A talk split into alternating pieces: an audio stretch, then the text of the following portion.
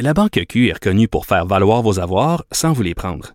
Mais quand vous pensez à votre premier compte bancaire, tu sais, dans le temps à l'école, là, vous faisiez vos dépôts avec vos cents dans la petite enveloppe. Là. Mmh, c'était bien beau. Mais avec le temps, à ce compte-là vous a coûté des milliers de dollars en frais puis vous ne faites pas une scène d'intérêt. Avec la Banque Q, vous obtenez des intérêts élevés et aucun frais sur vos services bancaires courants. Autrement dit, ça fait pas mal plus de scènes dans votre enveloppe, ça. Banque Q. Faites valoir vos avoirs. Visitez banque q point c a pour en savoir plus.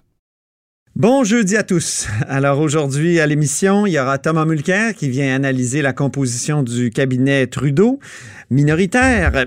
Et ensuite, ben, il y a Louise Beaudoin qui sera avec nous, qui a prononcé une conférence hier mercredi ici à Québec sur René Lévesque, l'homme. Et je trouve que le mois de novembre, c'est toujours un peu le mois euh, de Lévesque parce qu'après tout, il est mort un premier novembre et il a été élu euh, en dix-neuf cent soixante-seize le quinze novembre.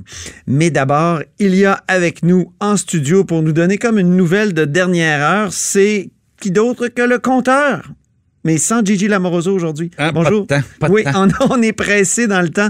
Le compteur, c'est Jean-François Gibault, donc euh, qui est directeur de la recherche à Q M I et qui suit depuis euh, une bonne partie de l'après-midi là, la, la commission qui se penche sur le vol de données chez Desjardins. Euh, exactement. Bon, je vous donne un peu le punch. On n'a pas appris grand-chose. Okay. Euh, par ailleurs, euh, ce qui m'a un peu surpris, c'est de voir que euh, M. Cormier, premièrement, a été incapable de dire aux parlementaires... Le grand patron, hein? Tu sais, M. Cormier, qui est le, le grand patron de Desjardins, incapable de dire aux parlementaires qu'est-ce qui euh, pourrait être changé dans nos lois pour améliorer la protection du public. Alors ça, j'ai trouvé ça surprenant. Euh, d'abord parce que, évidemment, il a fait fi, par exemple, de la question des amendes.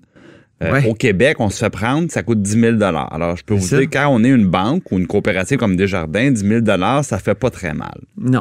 Et ailleurs, en Europe notamment, euh, je prends des exemples récents, là, British Airways ou Facebook, on est dans les trois cents à cinq cents millions de dollars d'amende.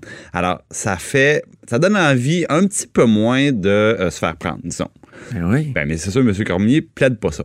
Deuxième chose qui m'a un peu euh, amusé, c'est qu'il continue à prétendre Desjardins que la personne qui les a volés est un expert technologique.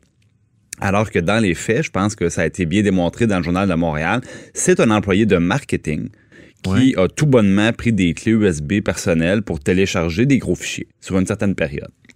Donc, on, il continue à nier le fait que c'était trop facile de servir dans leur serveur. Et ça... Ils ont refusé de poser me... à plein de, que... de, de répondre à plein ouais. de questions qui ont été posées ouais. sur la, la, la personne en question. Oui, mais ça, c'est normal. Il y a une enquête policière qui est en cours, on le sait, mais je m'attendais à un mea culpa peut-être un peu plus important, puis à un aveu qu'il y a des changements. Puis comme il parle aux parlementaires, là, c'est le temps de dire aux parlementaires, voici comment on peut modifier nos lois pour mieux oui. protéger les gens. Donnez-nous bon. des pistes. Ceci dit, ce qu'il dit, euh, qui est intéressant, M. Cormier, c'est qu'il euh, trouve que ça a pas de bon sens. Un, qui est encore un système basé sur le numéro d'assurance sociale pour départager l'identité des clients. Ouais. Il dit ça prend une identité numérique au plus vite et ça, je pense que tout le monde est d'accord là-dessus. Bon, ben voilà une chose que l'État peut faire. Oui, exactement. Ça, ça c'est une chose que l'État peut faire. Ça, est-ce que ça viendra plus du fédéral? Je pense que oui.